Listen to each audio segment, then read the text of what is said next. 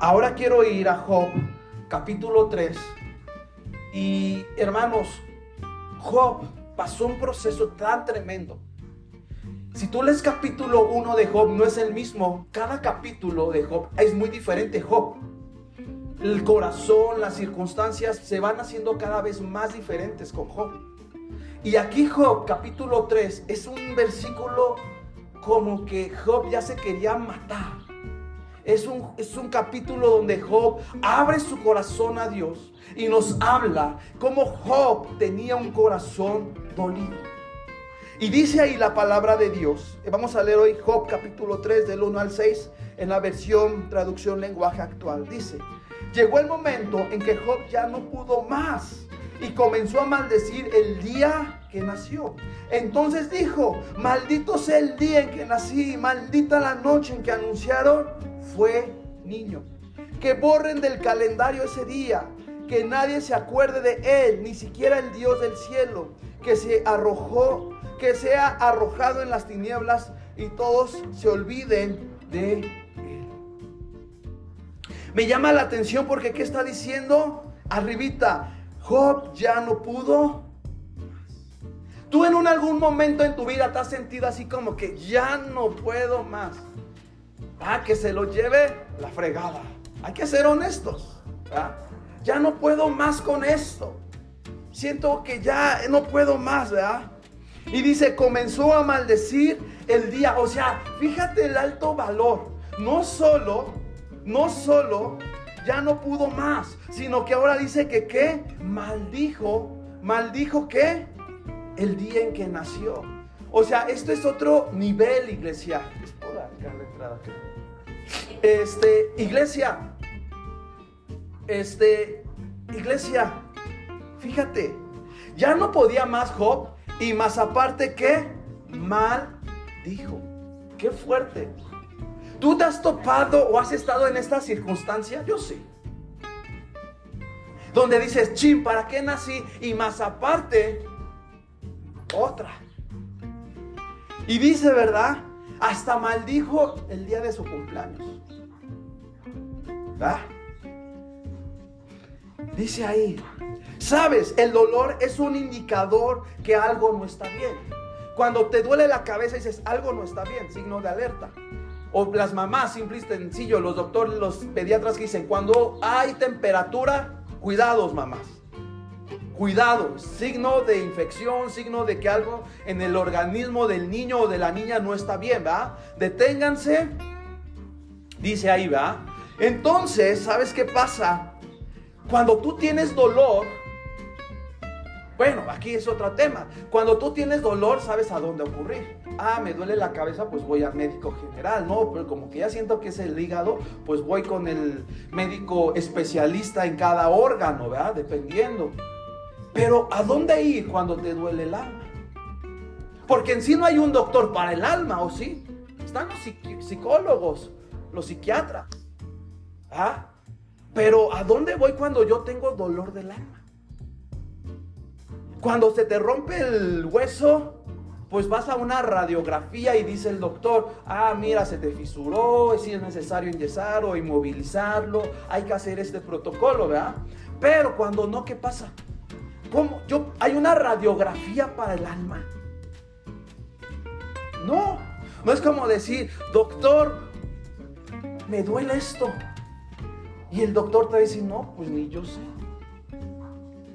No hay una radiografía para el alma. El psicólogo, por muy picudo que sea, o el terapeuta, no puede tener, accesar a una radiografía de tu alma.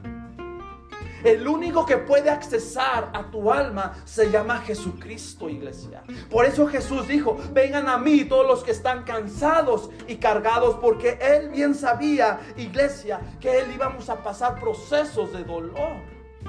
¿Ah?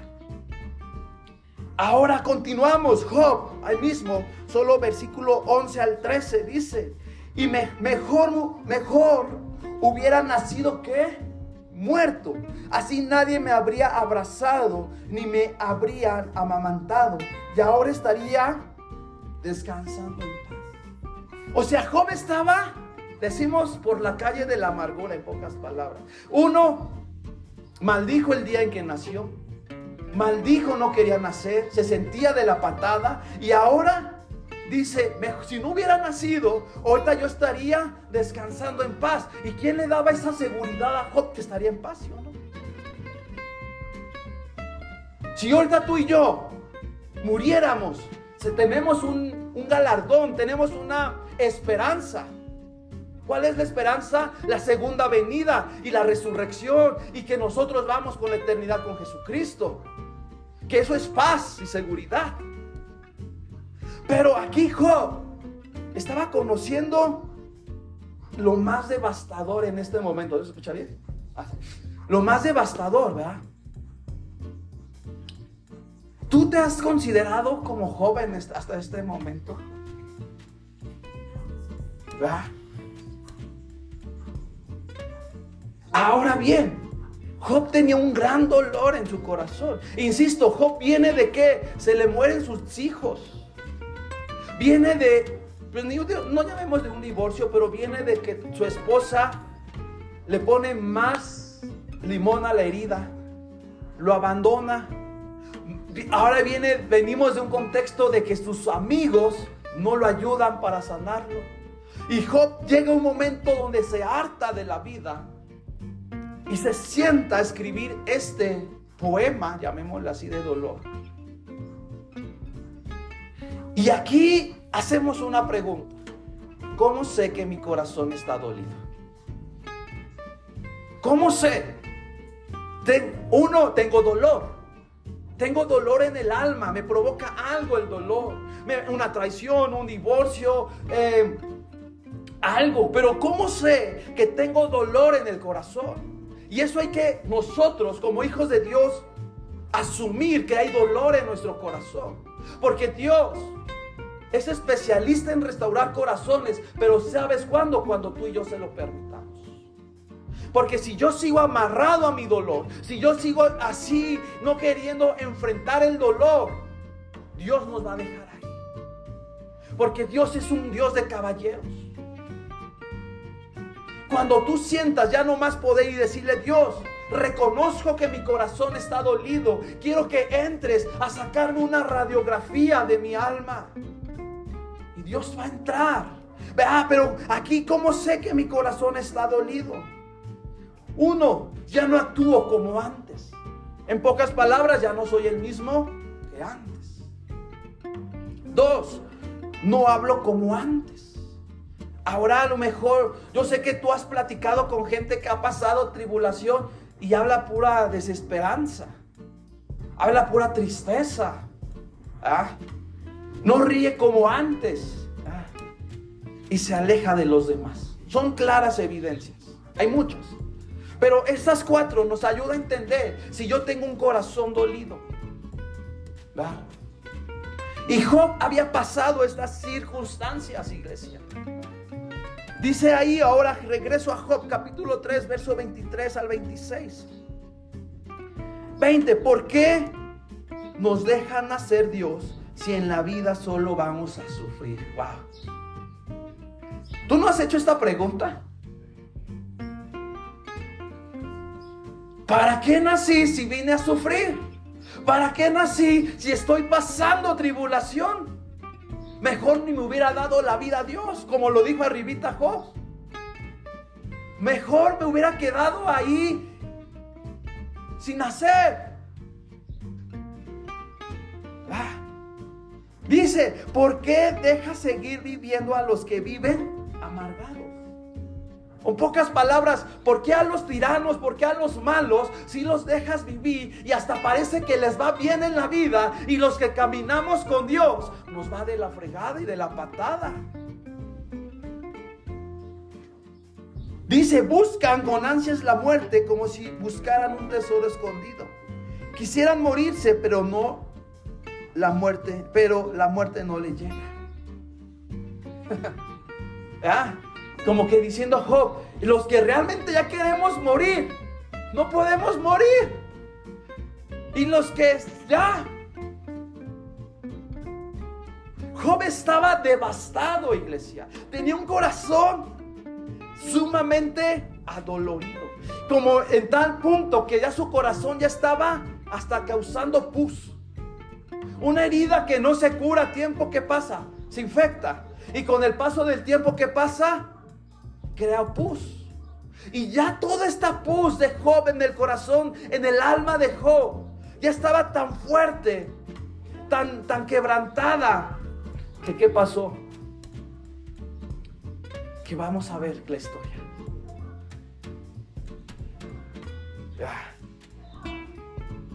Corazones sanos contra un corazón dolido es muy diferente. Si tú me contestes, ¿ah? pero ¿cómo está ahorita tu corazón? Hay los que nos ven, pónganle corazón rotito, corazón feliz. ¿Cómo está este momento tu corazón?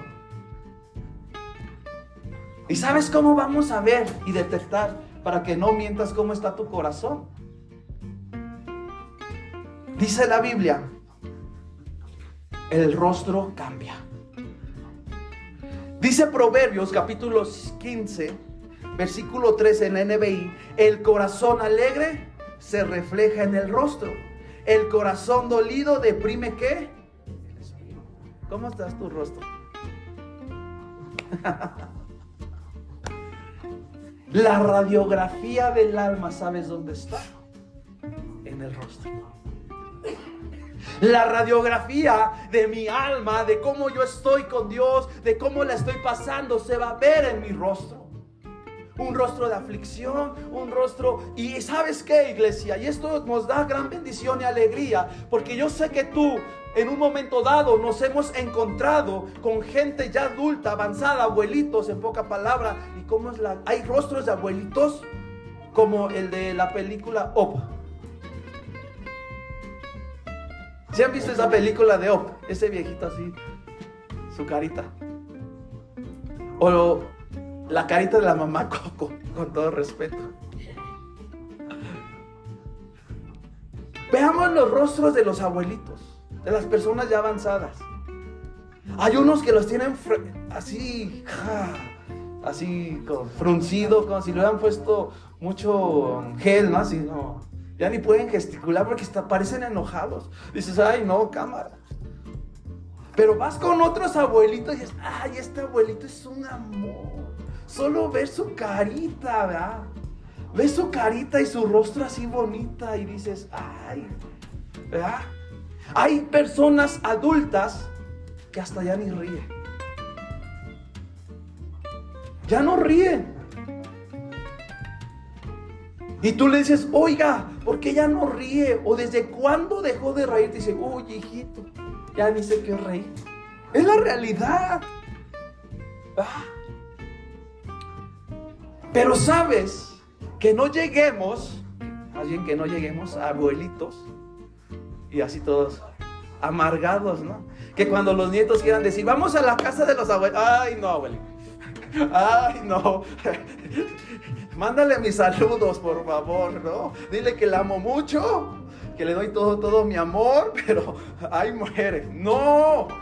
Que sean los primeros en decir, no hemos ido a la casa de los abuelos.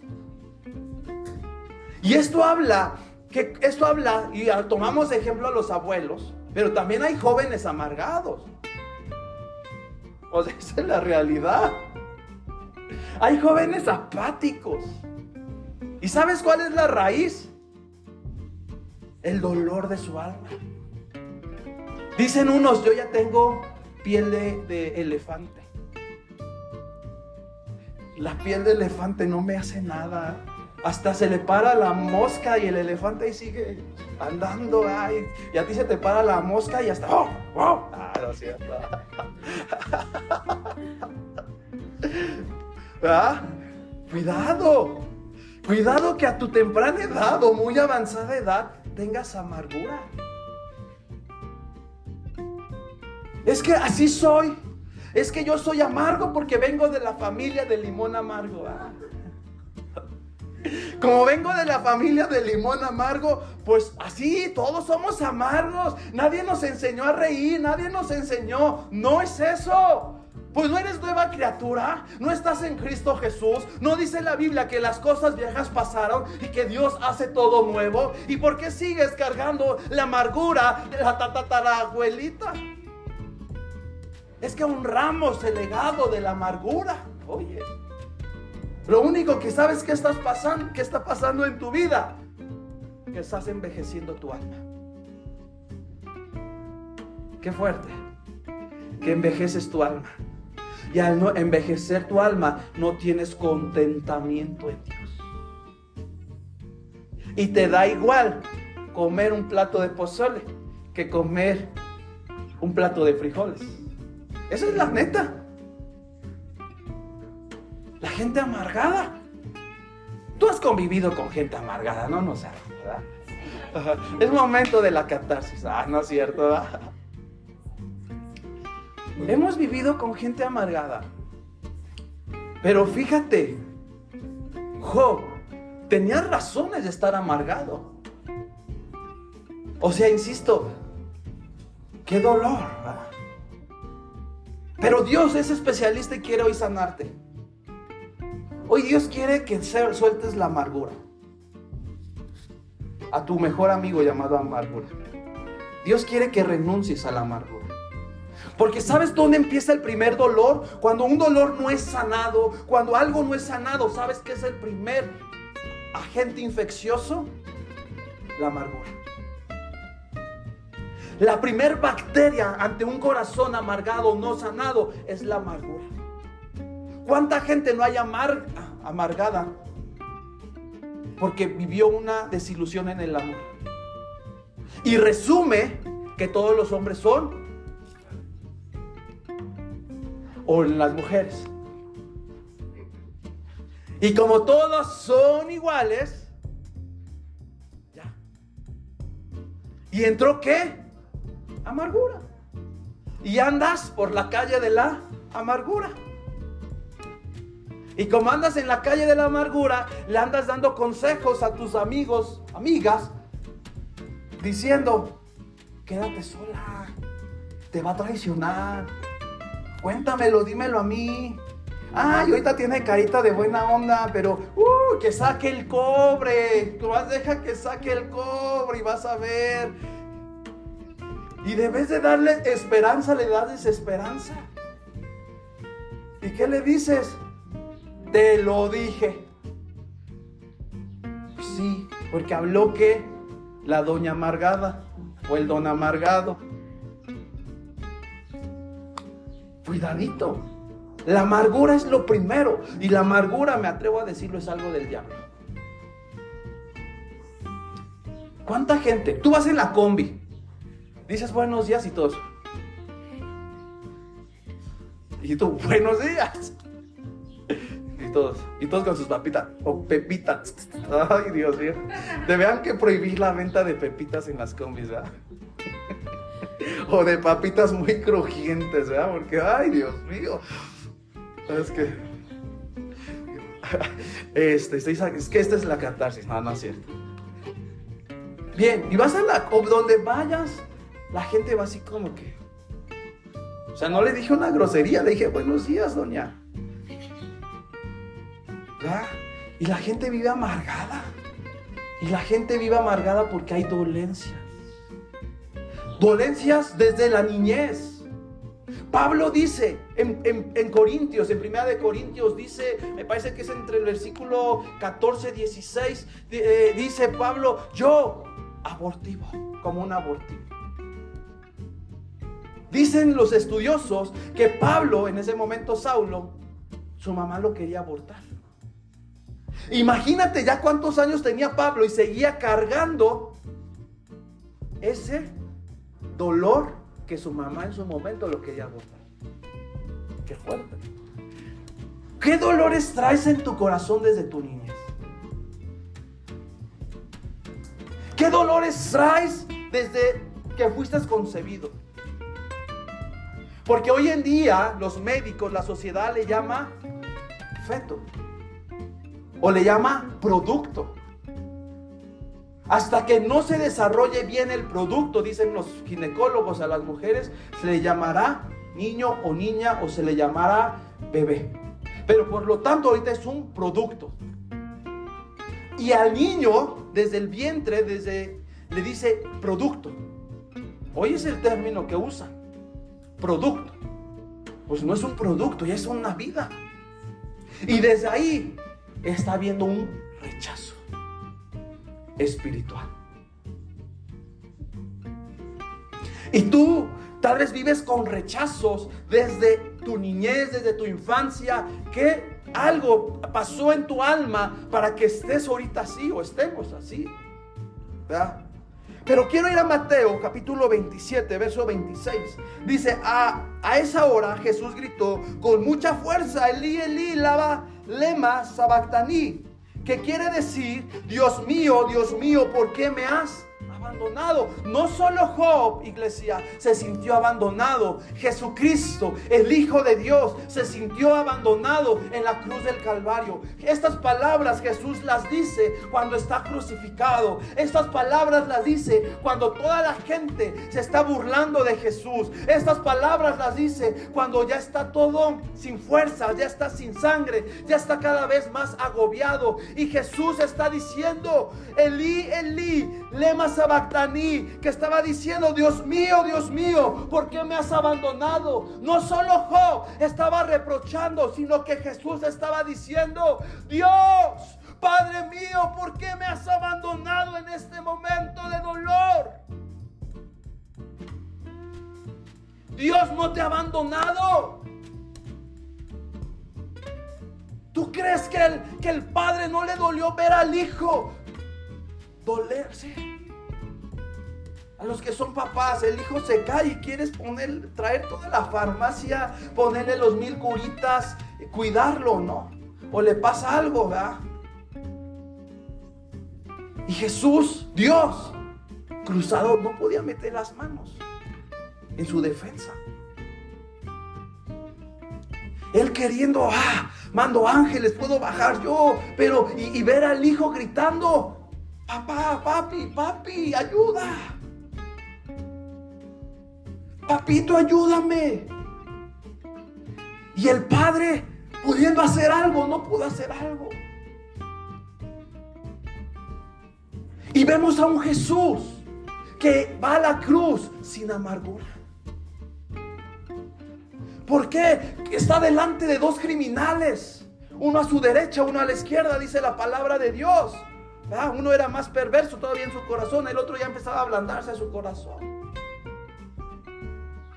Y, le responde, acuérdate de mí cuando estés en el paraíso. Jesús le hubiera dicho, ay, hijo de la quién sabe qué, por ti estoy aquí.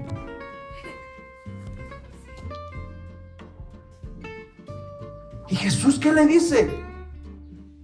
Lleno de amor. Desde hoy te digo que estarás en el paraíso.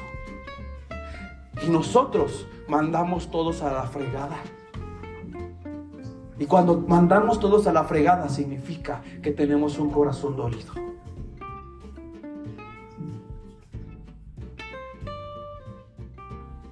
Y dolido es amargura.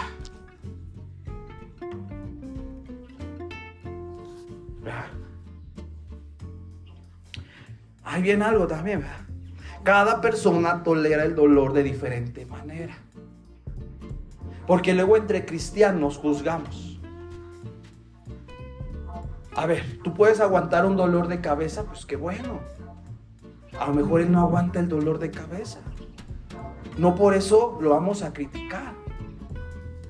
¿Ah? Hay gente que aguanta que le practiquen cosas médicas sin anestesia.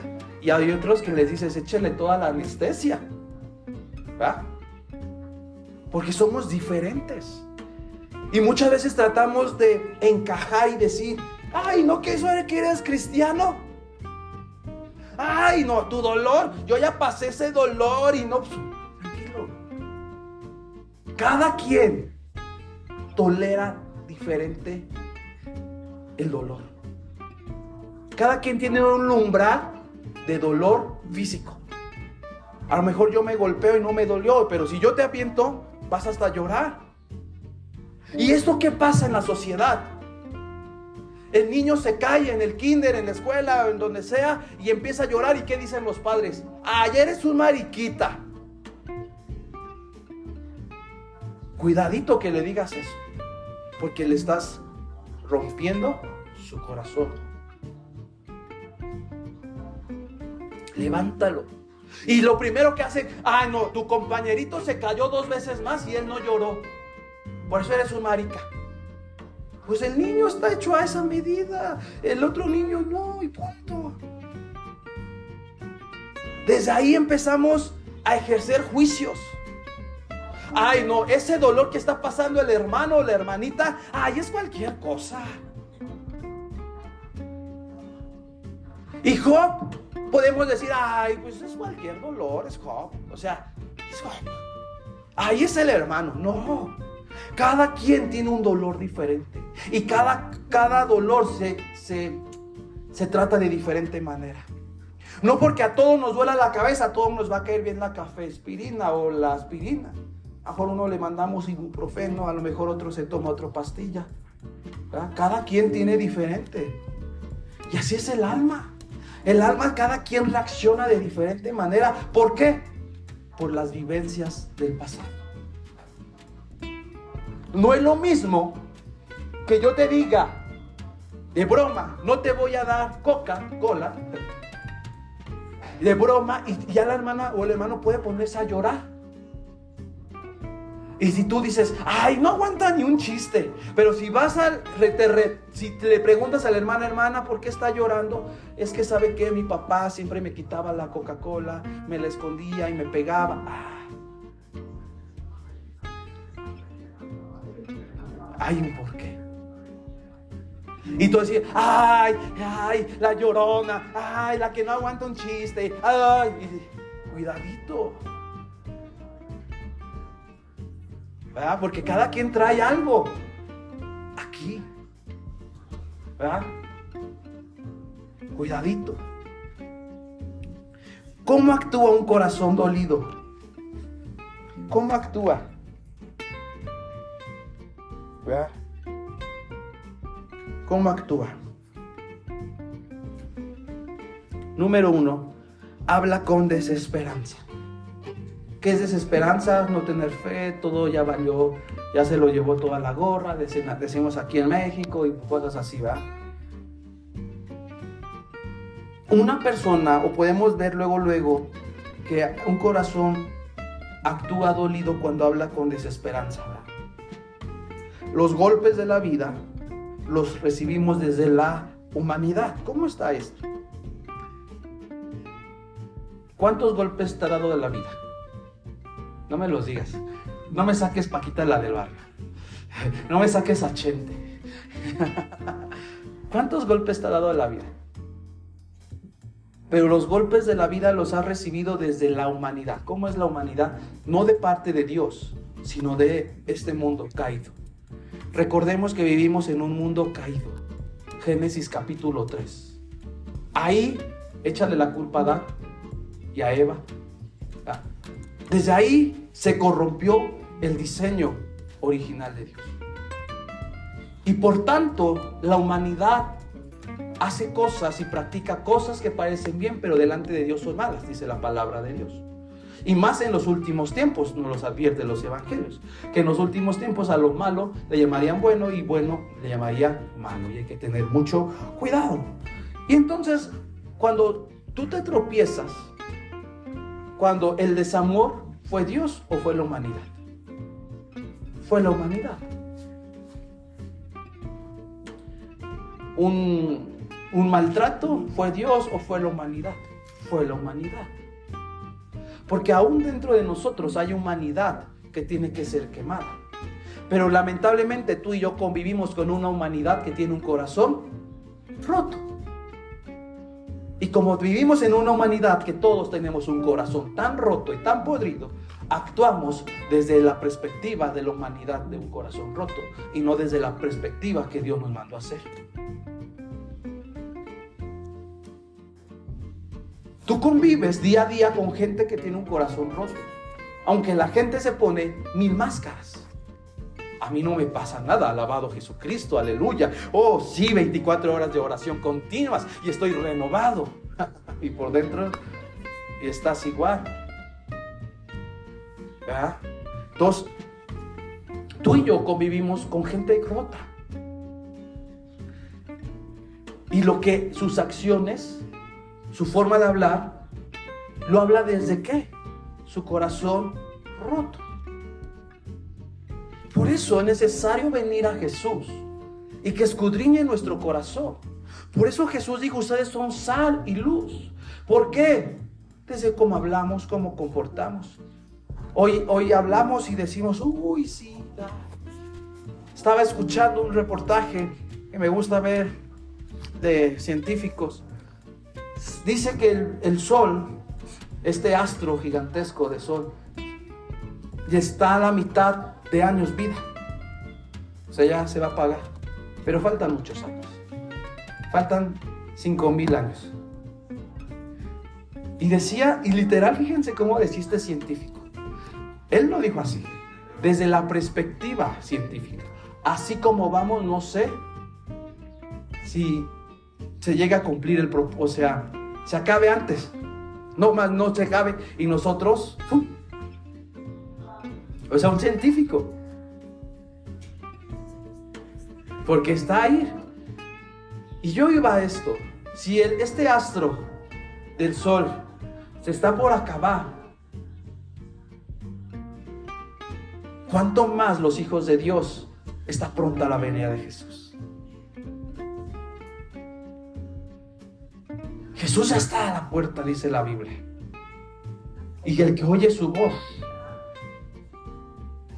Pero iglesia, ¿sabes que por un corazón dolido puedes dejar de escuchar la voz de Dios? ¿Sabes que por un corazón amargado no puedes estar en la presencia de Dios y las pelas? ¿Qué le pasó a las diez vírgenes? Cinco se fueron con el novio, cinco se quedaron. Yo me pregunto, más que insensatas, yo creo que había amargura en su corazón. Cuando te dicen, ahí viene el novio, pues te arreglas o te emocionas. ¿Y por qué estas no se emocionaron? Las encontraron como la chimostrufia. ¿Verdad? Cuando venga Jesús te va a encontrar como la chimostrufia. Para los que nos escuchan en otros países en el podcast, googleen chimostrufia. la chimostrufia, ¿verdad? Espérame Dios. Y un, pelo así y otro acá, ¿no? ¿Te va a encontrar como la chimostrufia? ¿O te va a encontrar como una novia digna? ¿Qué hacía la chimostrufia? ¿No lloraba de todo? ¿Verdad? Iba con Don Ramo y hacía, ah, ah, ah". es que están muy serios.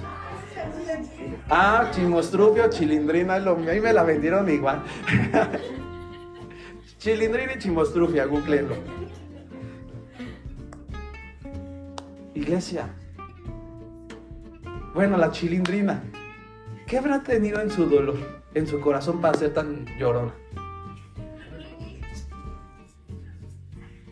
Su mamá no estaba, no parece. Su papá que parecía que estaba, pero no estaba. Muchas cosas. No tenía atención porque se, lo hubieran peinado bien, en cierta manera. ¿Verdad? Le hubieran puesto, le hubiera ido al dentista, no estuviera chimuela. Tanto dolencia. ¿Tienes un corazón de, chimos, de chilendrina?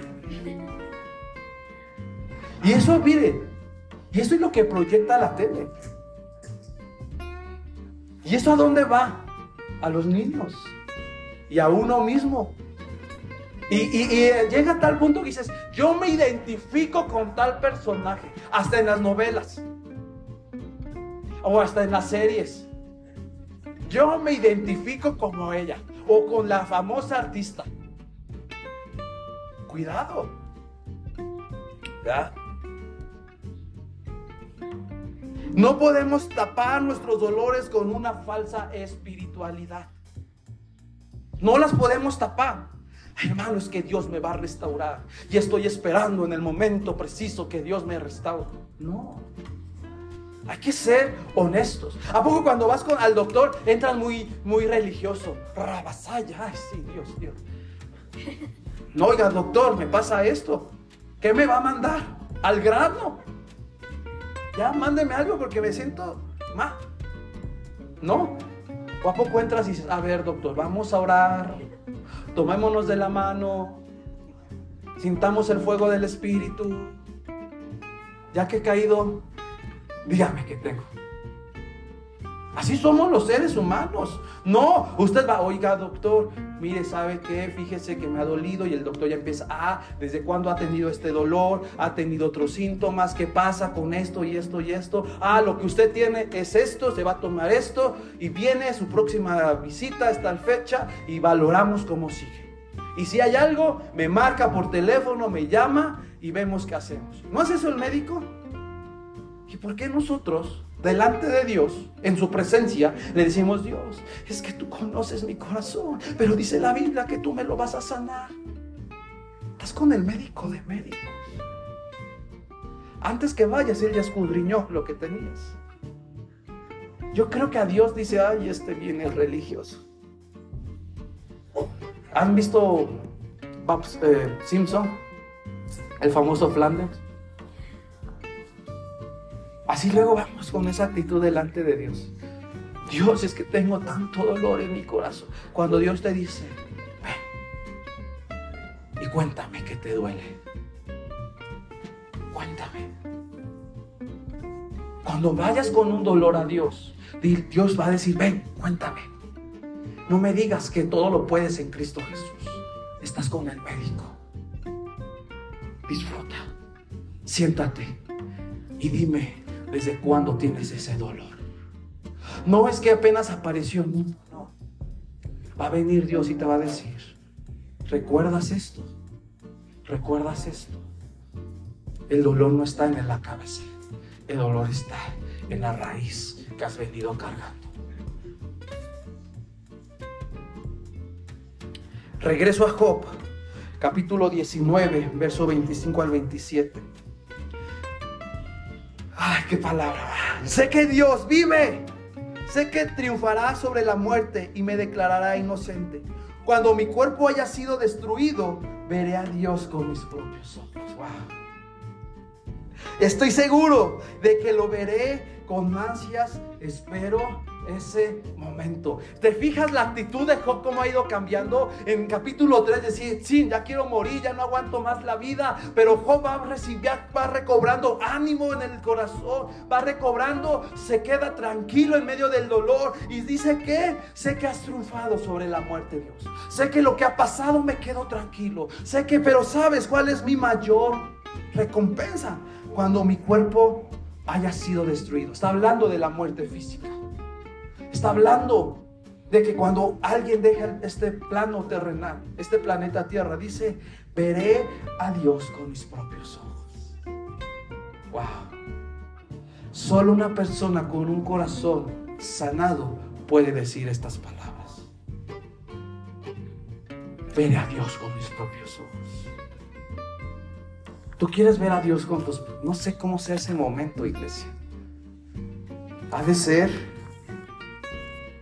¿Cómo será? Increíble. Que puedas entrar a, tu morada. ¿Esa sí es tu morada? Donde no se la va a comer el polín, ni la nada, ni va a ser destruida. Esa es una eternidad perpetua. Por eso Jesús dijo, hagan tesoros en el cielo. ¿Cuántos tesoros estás haciendo para en el cielo? Dice, hagan tesoros en el cielo. ¿Cuántos tesoros has hecho en el cielo?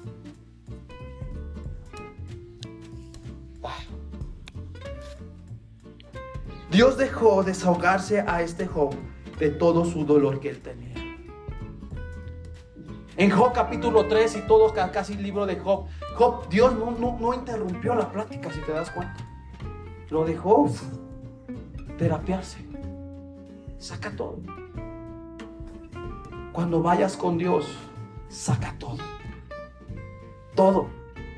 Literal, hasta si se te paró la mosca y eso te hizo enojar, sácalo. Sácalo todo. Porque Dios va a ver, por, no sacar ese enojo, se va a quedar ahí, esa piedrita. Y luego esa piedrita, y vas a ser Don Amargator. O vas a ser Furia de esta película intensa, inmensamente, intensa, me va intensamente. ¿Sabes que esta película la quiero ver por un patrón? Van a entrar un nuevo personaje llamado ansiedad. Desde ahí ya le van a empezar a decir a los niños que la ansiedad es un estado de ánimo normal para todos.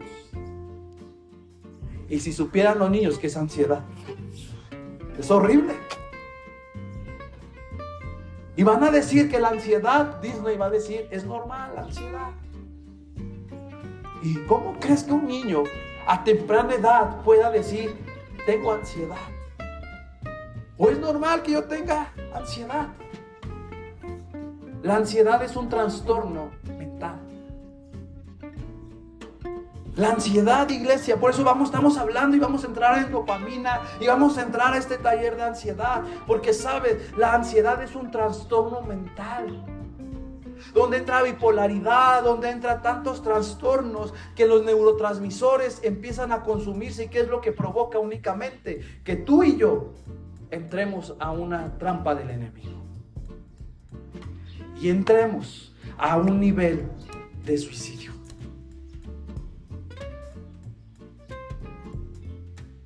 Ahí viene una serie en, Spotify titulada Tabú. Espérenla. Divorcio, suicidio, homosexualidad, sexo. Hablaremos todo esto. Si podemos tomar, si podemos fumar y si podemos tatuarnos en esta serie de Tabú. Todo bíblico. Viene muy buena. En abril. Se está preparando. Viene algo bien interesante. Si, alguien que se suicida, ¿hacia dónde se va? Porque el suicidio. Viene algo bien interesante, iglesia. Y esto son temas que no se tocan en muchas iglesias. Se tienen tabús. No se habla. Aquí solo se habla de santidad. Aquí solo se habla de espiritualidad. No. Porque somos carne nos duele. Convivimos con humanidad. ¿Y por qué escondernos? Y continúo. Job capítulo 3, versículo 25 y 26. Ya he perdido la paz, mis peores temores se han hecho realidad. ¿Cuál era el peor temor de Job? Yo creo que el peor temor de todo padre es perder a un hijo. Es la peor cosa que le puede pasar a un, a un padre. ¿No? ¿O me equivoco? Y dice aquí, ya he perdido la paz. Job ya no tenía ni paz interior, ni paz física, ni paz de nada. Mis peores temores se han hecho realidad. Wow. ¿Cuáles eran sus peores temores? ¿Cuáles son tus peores temores? Cuidado, porque un corazón dolido te encamina a que tus peores temores se hagan realidad.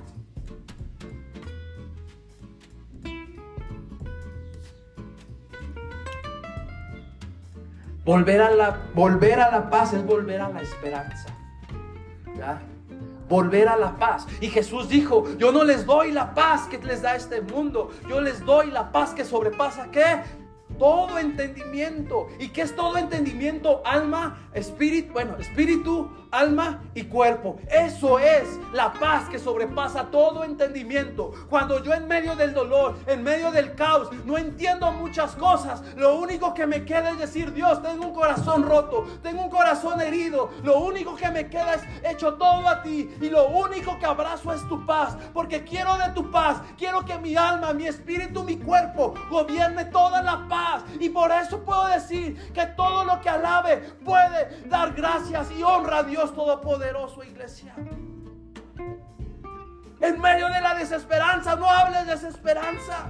Porque dice la Biblia en Deuteronomio que Dios ha puesto palabras de vida y de muerte. Que Dios ha puesto dentro de nosotros esta decisión de hablar palabras de vida o de muerte, de maldecir o, maldecir o bendecir. Cuando alguien está dolido, solo habla palabras de muerte. ¿Para qué más vivo? ¿Para qué más hago esto? ¿Para qué aquello? ¿Para qué más me esfuerzo? Pero creo que Dios quiere levantarnos con, un, con fe de esperanza y empezar a hablar palabras de fe, empezar a hablar palabras de vida y empezar a decir que Dios es bueno en medio de la dificultad y tempestad, iglesia. Alejémonos de la desesperanza. Se dice aquí. Hablamos como cada quien habla como le va en la feria, ¿no? Por eso muchas veces cuando platicamos no se llega a, a nada. Porque yo hablo desde mi desesperanza, luego ella habla desde su desesperanza, luego yo le sumo mi desesperanza y hacemos un combo de desesperanza. Y no llegamos a un acuerdo. Cuando hay problemas, no todos hablamos desde la desesperanza. Y decimos en conclusión, pues nada. No dice Pablo, somos un mismo espíritu, un mismo cuerpo. Primera, en Filipenses está eso, capítulo 2. No somos un mismo cuerpo, un mismo espíritu. Si somos un mismo espíritu, un mismo cuerpo, porque Él tiene desesperanza y yo tengo esperanza.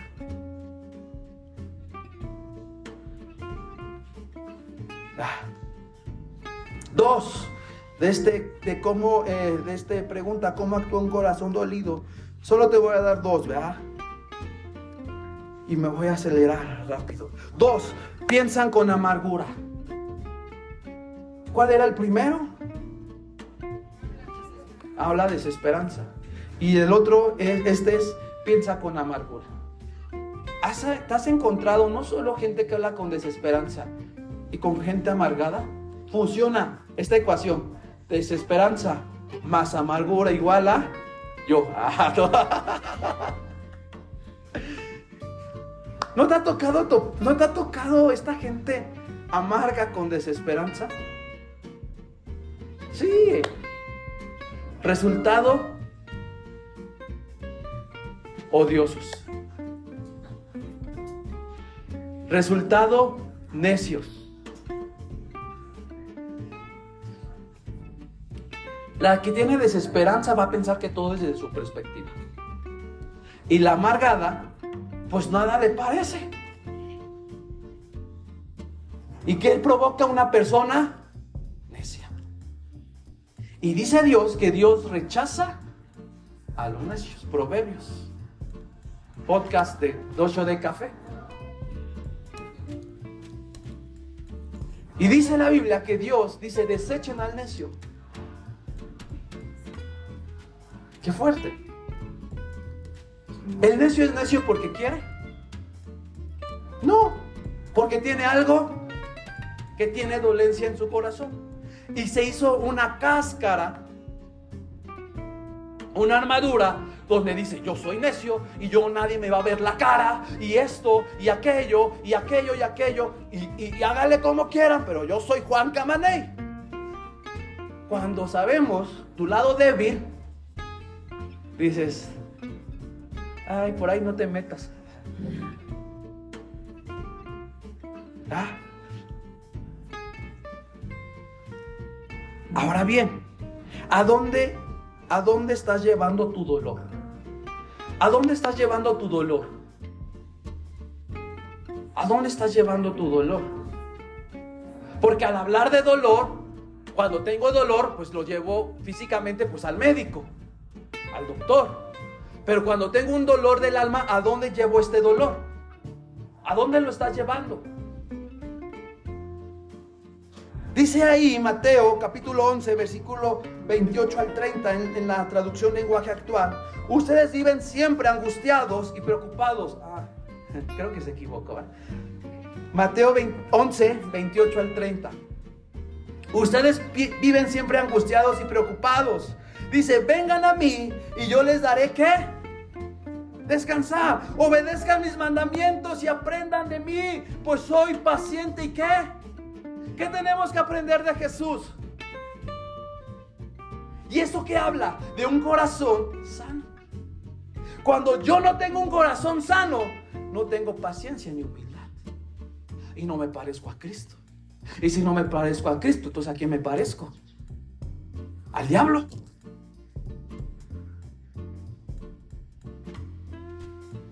O a la tía Gertrudis. a esa que no querías, tienes algo de ella. De eso que tú no querías, tienes algo. ¿Por qué? Porque es una maldición generacional. Por eso la tienes que romper. Ah, no. La maldición. A la tía Bendicela. mira, ¿O quieres que tu hija tenga el carácter de la tía Gertrudis? ¿O del tío Gertrudis? ¿O la quieres? Pues no. Porque dice la Biblia que somos nuevas criaturas. Las cosas viejas pasadas, he aquí que hago todo nuevo. Pero ¿por qué quiero heredarle el carácter, el genio? Y hasta todos dicen, y hablando honestamente, familia chilanga, mexicana, es que tiene el carácter de la abuelita. Igualitito. Pero está bien, ¿para qué no le vean la cara? No dicen así luego las mamás o las personas. Está bien. Está bien. Ay, ¿quieres que traiga el corazón partido como el de la tía Gertrudis o el tío Chencho? ¿Verdad? No. ¿Por qué no sanar el corazón de tu hija? A ver, hijita, no te comportes así. Porque ve a la tía Gertrudis, al tío Chencho, cómo acabó. Le va el niño, ¿no? Como buen comunicólogo. Mi mamá me puso. Ah, no, ese es otro tema, ¿verdad? Iglesia, pues soy paciente y humilde de verdad. Conmigo podrán qué? Wow. ¿A dónde voy cuando tengo dolor en mi corazón? Dice lo que le, 30, lo que yo les impongo no es difícil de cumplir. No es difícil, pero pareciera que sí. Ni es pesada la carga que les hago llevar. Y muchas veces la sociedad, este dolor, lo lleva a una cantina. Lo lleva a una adicción. Lo lleva a la dopamina para satisfacer el placer, para ocultar el dolor. Gente lo lleva a adicciones. ¿Sabes por qué hay tanta gente adicta? A cual sea la adicción. Porque tiene un dolor del alma. La gente, a un colibrí, la gente, la gente no es, la gente la gente que tiene adicciones, ¿sabes qué es? Más que tratarla de la adicción, es sentarse con ella. Y es hoy en día la religiosidad ha hecho muchas cosas en condenación. ¿Qué es la condenación? Un ejemplo. Veo al hermano entrar a una cantina y lo veo el domingo. Hermano, lo vi entrar en una cantina si usted sigue así, se va a morir dentro de un año. Porque el juicio de Dios va a venir sobre usted. No, pues el hermano qué. ¿A qué pasa si yo digo, hermano, yo lo vi entrar a un lugar que no es bueno? Yo lo entiendo que tiene un dolor. Pero mejor yo lo quiero ver dentro de un año sirviendo a Dios.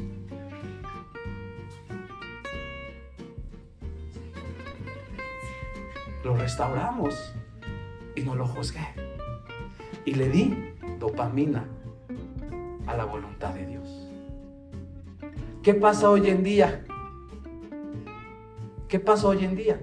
La gente juzga, juzga, juzga en religiosidad y condena cuando la gente tiene dolor en su corazón.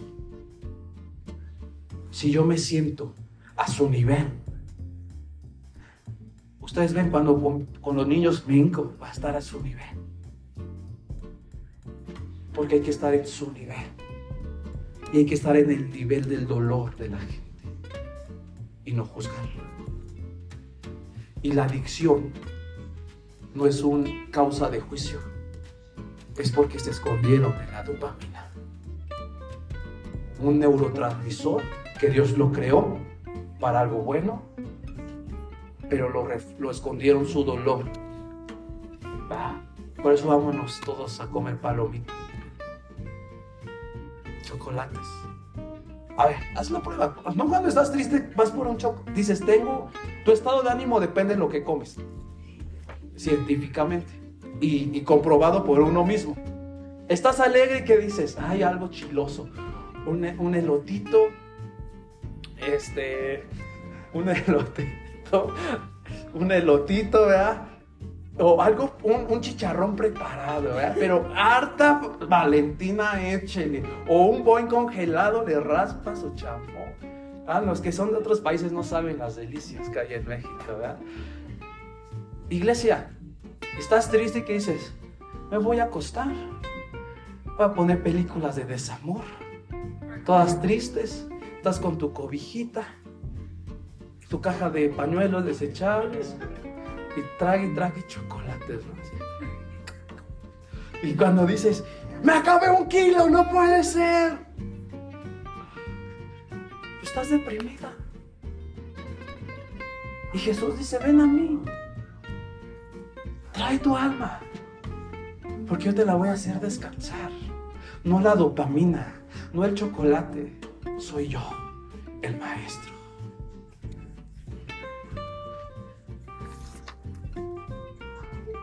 La amargura se vuelve un refugio para el alma dolida. Es verdad, la gente amargada, dolida, es la más amargada, honestamente.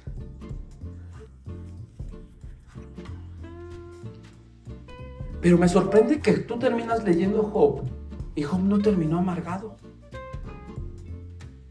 Job salió victorioso. ¿Tú cómo quieres salir de esto? ¿Amargado o victorioso? Con gozo y con contentamiento. Que puedas terminar y decir, oyes hija o hijo, oyes familia. ¿Te acuerdas lo que pasamos, lo que vivimos? ¿Te acuerdas todo lo que aconteció en nuestras vidas? Hijo, no termine amargado. Porque sabes, encontré el médico de médicos hijo e hija, cuando pases por el fuego, tómame como ejemplo. Que estuvimos tomados de la mano de Dios con contentamiento. Y tus generaciones serán generaciones benditas. ¿O quieres dejar a este planeta Tierra hijos amargados? Ya no, ya con los que tenemos es suficiente en esta sociedad. ¿Verdad? Ya. Ya.